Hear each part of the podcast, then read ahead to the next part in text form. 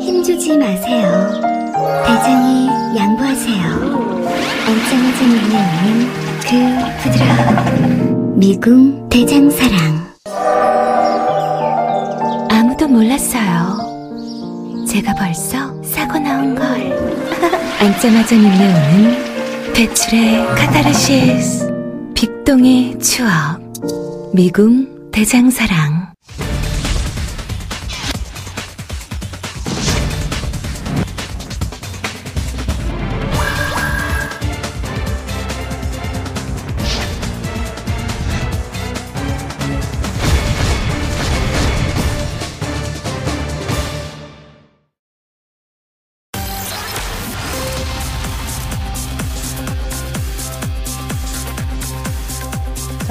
빙상인 연대는 오늘 손혜원 의원과 함께 국회 정론관에서 기자회견을 열었습니다.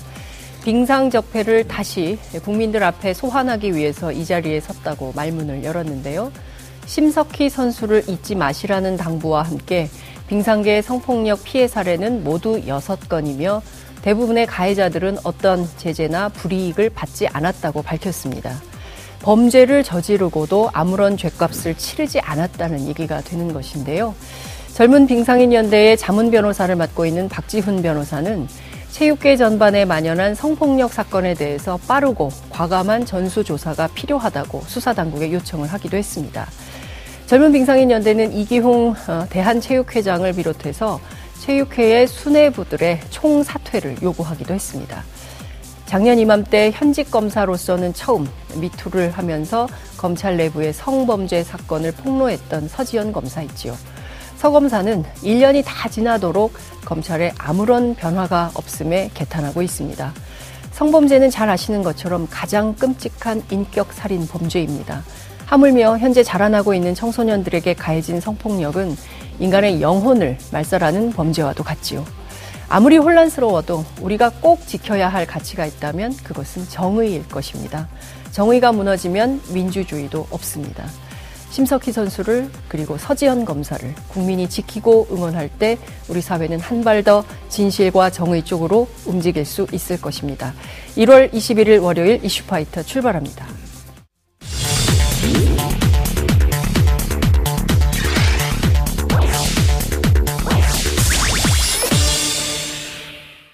월요일 이슈파이터 1부는 정청래의 왜 그런데 시간입니다. 오늘 더김없이 정청래 전 의원과 함께하겠습니다. 어서 오십시오. 네, 안녕하십니까. 네, 반갑습니다, 의원님. 이 시대 핫 이슈인 옆에 있는 정청래입니다. 아, 제가 이슈인이에요? 제가 보기에는 이 시대에 에, 참 뜨거운 취재인, 네. 에, 상당히 취재를 많이 하는 정청래 전 의원 오늘 어떤 취재 내용을 얘기를 해주실지 어, 들어봐야 될 것 같은데요. 어, 어제였어요. 그 네. 손혜원 의원 바로 이 동네입니다. 마포 지역구 의원이고 사실 우리 정 의원님하고는 상당히 깊은 인연이 있으세요. 네. 2016년 총선 때 저도 기억이 나는데 네네. 어제 그 손 의원 께서 탈당을 선언했습니다. 네. 2016년 총선 당시에 두 분 손잡고 같이 선거 운동하던 그 생각이 전 지금도 눈에 선하거든요. 네네. 예. 어떠셨어요, 마음이? 음, 손혜원 의원이 평소 네. 음, 저한테 했던 얘기인데 제가 처음 공개하는 것 같은데요. 네. 어, 2016년에는 정청래가 손혜원 손을 잡고 네. 손혜원을 찍어주세요. 음. 이렇게 했다면 2020년에는 손혜원이 정청래의 손을 잡고 어, 똑같이 하는 것이 네. 어, 본인의 꿈이었고 목표였다. 음. 음, 그래서 우리는 한국 정치사에서 없었던 미담을 본인을 완성하고 어, 나가시겠다. 이제 이렇게 평소에 얘기했어요. 음. 어, 그래서 지금 사실은 동네에서도 그렇고 네. 손혜원 의원과 정청래 의원이 언제 갈라질까 사이가 네. 갈라지는 거 아니야? 다 이렇게 음. 의심의 눈초리를 보고 있는데 그걸 우리 둘이 깨끗하게 불식시키자. 음. 평소에 이제 이런 얘기를 하곤 했습니다. 네. 그러니까 손혜원 의원은 어, 더 한 번 할 생각이 없고 미련이 없어요. 그러니니까요. 네, 기자들한테도 평소에 그런 얘기를 많이 많이 하도 많이 했어요. 해서 예. 어제도 뭐 난 100번도 더 했다. 음. 다음 총선은 안 나간다. 어, 그러다 보니까 여의도에서 한 번 더 국회의원 하고 한 번 더 하고 뭐 이렇게 있잖아요. 네. 그런 생존 전략이라든가 여의도 문법과 어법하고는 많이 다르신 분이죠. 그러니까요. 예, 그래서 어, 좀 어쨌든 본인은 여의도 셈법에 의해서 계산하지 않겠다. 네. 음, 그래서 본인은 새로운 방식을 지금 음. 선택하고 있는 것 같아요. 예. 음, 그래서 제가 그런 부분에 대해서 어, 제 페이스북에 글을 썼죠. 어제. 네. 예. 그래서 이건 제가 알고 있는 손혜원은 무슨 돈에 연연해 하는 사람도 아니고 음, 그리고 어, 자식이 없습니다. 네. 손혜원 의원이. 그러다 보니까 조카를 자식처럼 생각해요. 네. 아니 세상에 부모 유산을 놓고도 형제끼리도 소송하고 싸우는데 조카한테 1억씩 증여하는 고모가 어딨냐. 그렇죠. 근데 이것도 굉장히 낯설은 거예요. 그러니까 손혜원 의원은 일반적이지 않아요. 그런 면에서. 네. 그런 것처럼 어 일종의 내셔널 트러스트 운동 같이 네. 어 목포를 처음 갔대요. 대선 때. 네. 그랬더니 너무나 이렇게 문화재라든가 이 문화의 전문가잖아요. 그러니까 본인 눈에 딱 띈 거예요. 그 그런 이런 적산 가옥들이 세상에 이렇게 방치되고 있어. 이렇게 생각한 그렇죠. 거죠. 않고 예. 이렇게 다닥다닥 이렇게 예. 보물 덩어리들이 예. 이렇게 원석처럼 그렇죠. 있는 예. 것을 딱 보고 야 군산에만 있는 줄 알았더니 목포에도 이런 게 그렇죠. 있었네. 이런 거죠. 그래서 이거를 보존해야 된다. 이게 이제 헐리면 안 된다. 네. 그래 이제 2년 동안 목포에 계속 내려간 거예요. 음. 그래서 어 이걸 지켜야 된다. 네. 그리고 이걸 뭐 어쨌든 사- 사야 된다. 그러니까 나부터 사겠다 이렇게 된 거예요. 음. 네. 음, 그래서 지인들한테 다 얘기하고 어 그래서 그런 모습을 보면서 이거는 투기 의혹 사건이 아니라 네. 문화재 지킴이 운동이었다. 네. 어, 그래서 그런 부분은, 어, 제가 이제 많이 만나보면서 오늘도 택시 타고 왔다 갔다 이렇게 하면서 보니까 네. 그냥 물어봐요. 택시 기사님들한테. 했더니 손혜원 의원이 뭐가 아쉬워서 그런 데 가서 투기를 하겠냐. 그리고 땅도 뭐, 그 오르지도 않은데. 그래서 투기가 아니라는 것은 대체적인 국민들 인식인 것 같아요. 네. 근데 왜 하필이면 본인이 직접 샀냐.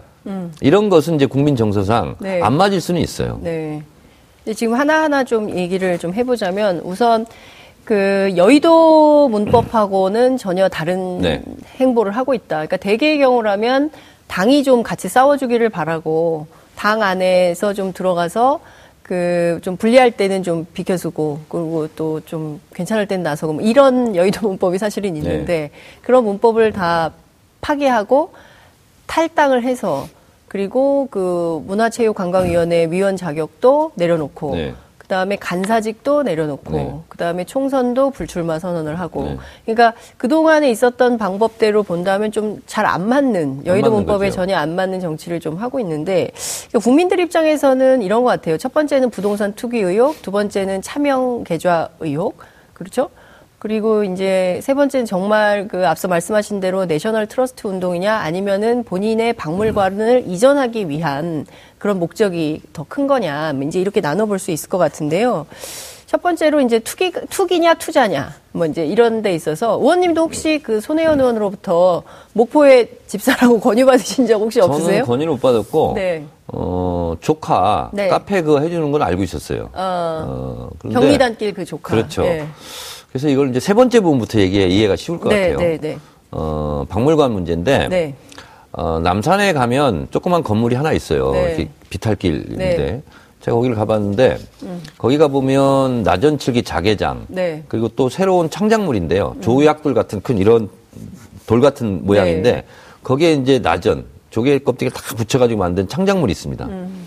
이거를 세계적인 미술의 거장, 네. 살아있는 피카소라고 하는 데미안 허스트가 사갔어요. 어, 그 정도로 이렇게 창작물이 있습니다. 네. 그리고 이제 예전에 우리 근대 문화에서는 이렇게 소반이 있잖아요. 네. 어, 상. 네. 그걸 엄청 그 구입해다 놨어요. 어. 그래서 제가 정확하게는 모르겠는데 수십억 원어치예요. 아, 그 소반이요? 네, 본인이 사재를 털어가지고 나전, 어, 질기, 소반 예. 이런 걸. 예. 근데 너무 비좁아요 장소가. 네. 그래서 용산구청장한테 네. 어, 박물관을 좀 세워달라. 그럼 내가 이걸 전부 기증하겠다. 아, 개인 재산을. 예, 예. 근데 그게 여의치가 않았나 봐요. 네. 그래서 통영도 뭐 가보고 박물관 지으려고 네. 그러다가 목포를 발견한 거예요. 어, 그래서 목포에 그럼 내가 나전칠기 박물관을 짓고 네. 또 전통공예 하- 하시는 분들이 여기 와서 네. 작품 활동을 했으면 좋겠다. 네. 그래서 자기가 한 500평을 살려고 그랬대요. 음. 그래서 근데 이제 살려고 해도 뭐 어떻게 살까? 네. 그래서 그 재단 이름으로 네. 음. 살려고 하다 보니까 재단이 돈이 없더라는 거예요. 그래서 본인이 사재를 틀어서 10몇 억을 거기다 줬대요. 예. 그런데 그 14억 돈은 정도를. 다시 예. 돌려받은 돈이 아니에요. 그렇죠. 재단에 기부하면 기부한 거예요. 거죠. 그래서 예. 그 재단 돈으로 예. 어, 300평 정도를 샀나 봐요. 예. 그게 이제 여러 필지잖아요. 예. 이게 지금 한 채, 두 채, 세 채로 이렇게 되는 거예요. 그러니까 뭐 봤더니 두 평짜리, 일곱 평짜리, 네네. 열한 평짜리 그게 뭐 이제 이런 집에 게몇 채로 되는 거예요. 스물 몇 예, 채로. 스물 몇 채, 뭐 심지어 오늘 아침에는 서른 몇 채까지도 올라가던데 예. 어쨌든 이게 채수가 아니라 이게 대지하고 필지로 나누면 완전히 개념이 달라지는 그렇습니다. 거고 적산가옥은 지붕 하나에도 여러 채의 집이 나눠질 수 있다고. 그러니까 예를 들면 500평을 샀다. 예. 그러면 25평으로 온다면 집으로 치면 20채예요. 그게 그 하나만으로도. 그렇죠. 그러니까 이게 지금 전체 300평 정도의 7억 5천 가, 네. 만원 정도의 가격이라고 하는데 야 그것도 서민들 입장에서는 엄청나게 큰 돈이고 그 돈을 어 가지고 들어가서 만약에 집을 사서 이게 올라서 시세 차익을 노린다면 이거 큰 거 아니냐라고 비판하는 시민들도 있습니다. 그러니까 부동산 투기는 보통 개발하는 아파트가 네. 투기죠. 아파트. 문화재를 가지고는 재산 감식이에요. 재산 감식 그렇죠. 마이너스. 그렇죠. 그러니까 어, 명동 어딘가 국제극장이 있었잖아요. 네. 그게 문화재로 지정하려고 그랬대요. 그러면 소유주들은 그걸 뭐 리모델링도 못하고 아무것도 못하니까 재산 가치가 뚝 떨어지는 거예요. 예. 그러니까 지정하려고 그러면 그걸 헐어버린다잖아요. 예. 그 저도 그 얘기를 들었습니다. 경주에서 경주에는 이제 집을 새로 지으려고 해서 뭐 이렇게 하다가 문화재가 나오면 도로 묻어버린다. 왜냐하면 개발을 못 하니까. 그래서 인천의 애경사 같은 예. 건물도 문화재로 지정하려고 움직일 수 있으니까 그냥 바로 그냥 없애버렸대요. 네. 그래서 어 그리고 그 지역은 어, 매립 지역이래요. 매립지. 바다. 예. 그래서 아파트 같은 걸못 진대요. 음. 어, 그래서 그거를 이제 하나하나 이제 에, 문화의 거리를 만들면 네. 좋겠다. 근데 그 지역에 있는 분들이 제일 잘 알지 않습니까? 네. 우리는 좋다 이거예요, 지금. 그래서 손혜원 의원 인기가 엄청 올라가고 있어요, 그쪽에서. 목포 지역에서. 네, 그러니까 그렇습니다. 어제 오늘 종합된 언론 보도를 보면 그 평소에 한 1000명 정도 왕래하던 근대 역사관에 네. 2,400명인가요? 2,200명이 몰려가지고 도로가 마비되고 뭐 그랬다는 기사가 있고 이제 이 정도로 유명해지니까 국민들이 궁금해서라도 한번 그래서 오늘 목포를 가보게 그 되는 손혜원 것 의원 같아요. 조카, 예. 조카하고 통화를 했어요. 아, 오늘 직접요? 예. 어, 의원님 나 정신 없어요. 사람들이 너무 많이 온다는 거예요. 어, 그 창성장 이게 그 창성장도 예약을 네. 본인도 받나 봐요. 아, 직접? 방이 10 개인데 네. 지금 예약이 폭주해가지고 어. 그래서 카페 일도 못 할 지경이래요. 네. 그래서 빨리 아르바이트를 구하든지 해라. 예. 근데 이제 오늘 그 앞에서 어, 만호동 그 주민들이 음. 네. 음. 기자회견 했어요. 어, 제발 우리 여기 건들지 말고 네. 어, 이게 무슨 투기냐 이거. 네. 우리 못 살게 굴지 마라. 이제 그쪽에서는 손혜원을 많이 고마워하나 봐요. 음. 근데 저도 평상시에 취재를 많이 했기 때문에 잘 아는데 그런 얘기를 많이 하셨어요. 그러니까 그 왜 우리나라 사람들이 그리스 산토리니에 대해서 막 열광하고 그리스에 놀러 가고 유럽에 어디 좋다 그러면 다 놀러 가고 이러면서 정작 한국에 있는 문화유산을 지키고 보존해서 좀 새롭게 도시를 재생할 수 있는데 그런 데는 별로 관심이 없고 뭐 좀 될 만하면 전부 싹 밀어버리고 거기다가 아파트, 고층 아파트만 짓는다. 그러니까 결국에는 이게 건설업자들, 토건족들만 배를 불리고 실제 사라져가는 우리 근대 문화유산을 지키거나 문화재를 보호하거나 그래서 우리의 어를 좀 살리는 이런 데는 관심이 없다. 그래서 이제 목포를 가자고 제안을 했는데 아무도 아무도 가려고 하지 않았 다는 얘기를 하, 그러니까 하더라고요. 그 지역이 네. 제가 오늘 목포 토박이한테 네. 또 취재를 해왔는데 아, 직접 취재를 또 하셨어요. 그 네. 동네가 어떤 동네냐면 선창가 옆이에요. 선창가. 바닷가. 아, 예. 그래서 옛날에 이제 생선 있잖아요. 네, 네. 어, 이건 이제 표준말 아닌데 생선 괴짝.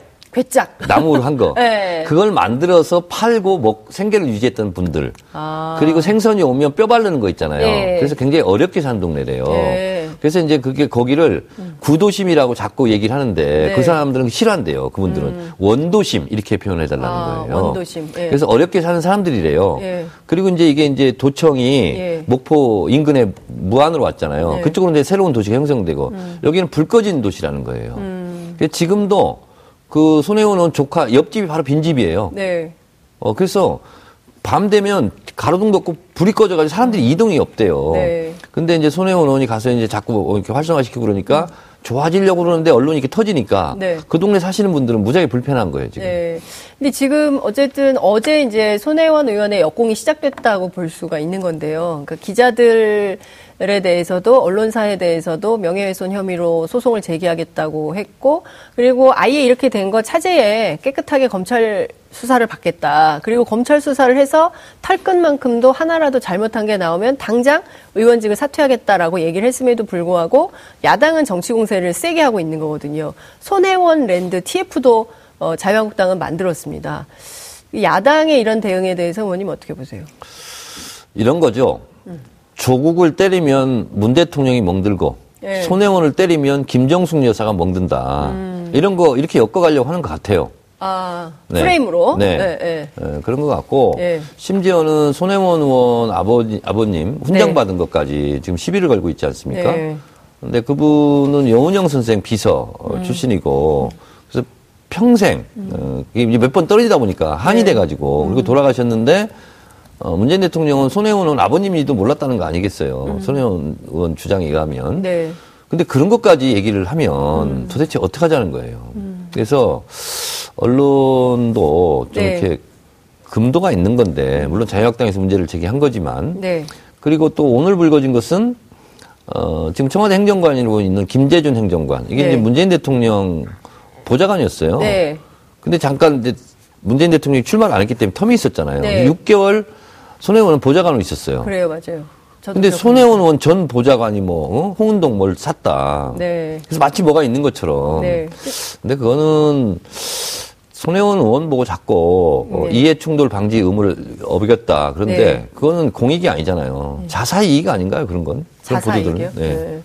이게 어쨌든 뭐 하나하나 다시 또 짚어보면 좋을 것 같은데요. 우선 이제 그 의혹과 관련해서는 검찰 수사에 응하기로 했고 검찰 조사를 통해서 뭐 확실하게 뭐 시시비비가 밝혀, 밝혀질 것이기 때문에 그건 그것대로 논외로 치고 정치권 안에서 지금 진행되고 있는 얘기들을 좀 짚어봤으면 좋겠는데요. 이걸 간단하게 정리하면 이런 거예요. 네. 문화재 사랑이 넘친 손혜원 의원이 이것저것 안 가리고 네. 열정적으로 가서 네. 어, 뭐, 주변 사람들한테도 살아. 네. 내셔널 트러스 운동 같이 하다가 예, 예. 본인은 좋은 일 했다고 하는데 예. 지금 이제 뺨 맞고 있는 꼴이에요. 그렇기도 하죠. 그리고 뭘 팔고 사고 한 게 없잖아요, 지금. 네. 그래서 시세 차익을 노린 것도 없, 이익을 얻은 것도 하나도 없어요. 음, 그러니까 나중에 개발되고 나중에 뭘 할 것을 노리고 한 거 아니냐라는 부정적인 시각이 존재하는 것은 사실이나 이게 역사가 흘러서 어떤 평가를 받게 될지 그때 가서 아 그게 아니었구나라고 생각하게 된 아니, 사람들 이제 몇년 입장에서는 후에 땅값이 더 떨어질 수도 있어요. 뭐 그럴 수도 있죠. 네. 그러니까요. 그러니까 그것에 대해서 지금 어, 논할 바는 아니다라고 말씀을 좀 주신 걸로 이해하도록 하겠습니다. 그 어제 기자회견에서 그 손혜원 의원이 셀프 질문이 있었어요. 네. 어, 혹시 저한테 목포에서 다음에 총선, 내년 총선에 출마할 거냐고 안 물어보시나요? 물어보신다면 제가 답변을 하겠습니다라고 하고 이제 그 본인은 출마를 하지 않지만 그 박지원 민주평화당 의원을 직접 겨냥하면서 박지원 의원을 노릴 수 있는 어떤 후보가 어, 나온다면 나는 그분의 유세차에 올라서 선거운동을 돕겠다. 그러니까 마치 음. 2016년에 그때 컷오프 되셨잖아요. 네네. 박- 김종인 비대위에서. 네. 그때 이제 어쨌든 그때 김종인 그 비대위원장이 손혜원 의원한테 비례대표 1번을 준다고 했는데 받지 않고 정청래 의원 손잡고 이렇게 돌아서 마포 지역에서 이제 당선을 했던 것처럼 또 그런 선거운동을 하겠다. 이, 이런 뜻이 담긴 건가요? 그런 건 좀 어떻게 보십니까? 어, 그러니까 본인이 이제 목포 내려가서 네. 목포에 뭐 거의 주말마다 내려간 것 같아요. 그러니까 이제 목포의 정서도 알고 있고, 음. 네. 어, 그런데, 어, 첫날은 아마 박재원 의원이 그 편들어줬어요. 네, 첫날은. 예, 투기 아니다, 이렇게 확 얘기했죠. 돌아서 가지고 그러니까 네. 좀 빈정도 상하고 그러지 않았을까 이런 생각도 들고. 네. 근데 뭐 손혜원 의원이 이렇게 좋아하는 분은 아니에요. 아, 박지원 의원을. 그 속내정까지는 잘 모르겠어요, 저는. 예. 속 사정까지는 잘 모르다. 왜 그러는지. 네. 예. 그런데 어쨌든 그게 이제 이게 지금 계속 그, 뭐 외곽으로 퍼져나가고 있으니까 정치권 안에서는 이런저런 설왕설래들이 막 이게 있어서 그런데 그, 이를테면 지금 엄청나게, 그러니까 뭔가 그 수세적인 입장에 있다가 지금 다시 공세적인 입장으로 전환이 되고 있어서 이 사태가 어떻게 결말을 맺게 될지. 손혜원 의원은 수세적인 적이 한 번도 없어요. 아, 그래요? SBS 보도 나오자마자 네. 밤새 14건을 페이스북에 썼어요. 즉각 반격. 예, 즉각 반격. 이 시대에 참 즉각 반격이.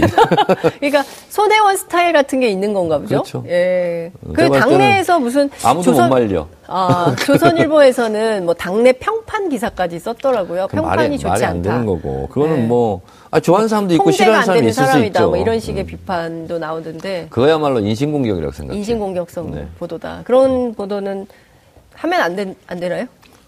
아니, 네. 그, 그럼 좋아하는 사람들 얘기도 같이 써야죠. 네. 제가 오늘 택시를 탔는데요. 네. 택시기사님한테 처음이에요. 음. 제가 저를 알아보잖아요, 대부분. 네. 그러면 잔돈을 안 받고 내리거든요. 네. 오늘 아예 택시비를 내지 말라고. 정청래는 어, 너무 훌륭하다고. 네. 그게 제가 지금 자랑하시는 거죠? 근데 그런 분들 얘기를 안 쓰잖아요. 네. 예를 들면 네, 네. 그런 것처럼 그런 기사는 무슨 음. 육하 원칙에 맞는 것도 아니고 무슨 수량화된 것도 아니고 팩트도 아니고 음. 어, 그건 그냥 손해원 죽이기라고 생각해요. 어떻게 생각하십니까? 지금 그 국정조사 특검을 요구하고 있거든요, 야당이. 손해원은 뭐든지 다 받을 거요. 국정조사도 특검도 뭐든지 다 좋다 그럼 다 하자. 네, 본인은 네. 지금 검, 검찰 수사 빨리 하, 라는 네. 거 아니에요 지금? 지금 이제 손혜원 의원은 이런 것 같아요. 제가 이제 앞서 박지원 의원 얘기를 꺼낸 이유는 어쨌든 지금 이른바 대한민국의 아파트 토건족이라고 불리는 건설회사들. 건설 회사들이 막 도처에 다니면서 아파트를 짓고 있고 이게 이제 언론과 커넥션이 있어서 손해원 죽이기를 하고 있는 거 아니냐라는 의혹의 시선도 갖고 있기 때문에 차제의 그런 문제들까지 확전해서 어, 쟁점이 될까 이 문제까지도 나아갈 수 있을까 그 점은 어떻게 보세요? 이게 이런 것 같아요. 네. 조선 내화라고 네네. 어, 불에 잘 견디는 벽돌 공장이 있어요. 네. 9천 평 정도 된다는 네. 거예요. 예. 근데 그게 이제 어, 문화재로 이제 등록이나 지정이 됐어야 되는데 그게 안 되고 네. 절반 정도가 음. 그게 전체 아파트 공사 면적이 오늘 기사 보니까 26분의 1이래요. 네. 근데 그걸 빼도 되는데 그걸 네. 넣어서 이제 어, 건물 아파트를 지으면 네. 유달산 풍경을 가린다는 거예요. 음. 근데 이제 그것이 어, 박지원은 나도 나도 처음부터 반대를 했다 네, 이렇게 이제 주장을 하시는 거고 예. 또 이제 다른 또 시선도 있는 거고 이런 것 예. 같아요. 음. 어 그런데 그 그게 이제 절반 정도가 아파트를 네. 짓게 되면 네. 문화재라는 가치가 좀 없어지잖아요. 네. 음, 그래서 음. 그래서 이제 손혜원 의원은 어쨌든 아파트가 들어서는 걸 뭐 반대하시는 분이니까 네. 뭐 그런 저런 게 오고 가고 있는 것 같아요. 음. 네, 어찌됐든 차제의 이제 건설적 투거, 통원족이라고 하는 그 건설회사들하고까지 확전이 가능할까요? 손혜원 의원이 목포 국정감사 갔을 때그 네. 그 아파트 관련 분들한테 직접 길거리에서 막 항의받고 막 이랬더라고요. 아, 길거리에서요? 네, 네. 어. 그 사진도 있어요. 네. 그러니까 이제 이를테면 또 다른 쟁점으로 전환돼서 움직일 가능성도 있겠네요. 이게 지금 손, 손혜원 개인의 투기냐 투자냐 뭐 이렇게 논란이 되다가 이게 결국에는 대한민국의 음, 건설 회사들하고 좀 더 건설적이라면 네, 건설적이라면 좀 더 건설적이라면 건설하는 게 좋으냐, 네. 문화재를 보호하는 게 좋으냐, 네. 이런 걸 한번 붙었으면 좋겠어요. 음, 그러니까요. 좀 더 좀 그 대한민국의 미래와 건설적인 게 좋은 의미네. 뭐, 그좀 다른 의미로 얘기를 해야 될 것 같고. 근데 의원님 이건 어떻게 생각하십니까? 이제 동시에 두 건이 터졌지 않습니까? 이게 손혜원 의원의 투기, 뭐 의혹 사건이라고 얘기를 하면 이제 그런 건이 있고요. 또 하나는 서영교 의원의 그 이른바 법사위 위원으로 있으면서 부당한 청탁이라고 해야 됩니까? 이것이 이제 양승태 대법원장 시절에 있었던 일인데요. 이 사건은 어떻게 보십니까? 그래서 이제 그거는 제가 전문가가 아니라서 네. 전문가를 또 취재를 했죠, 제가.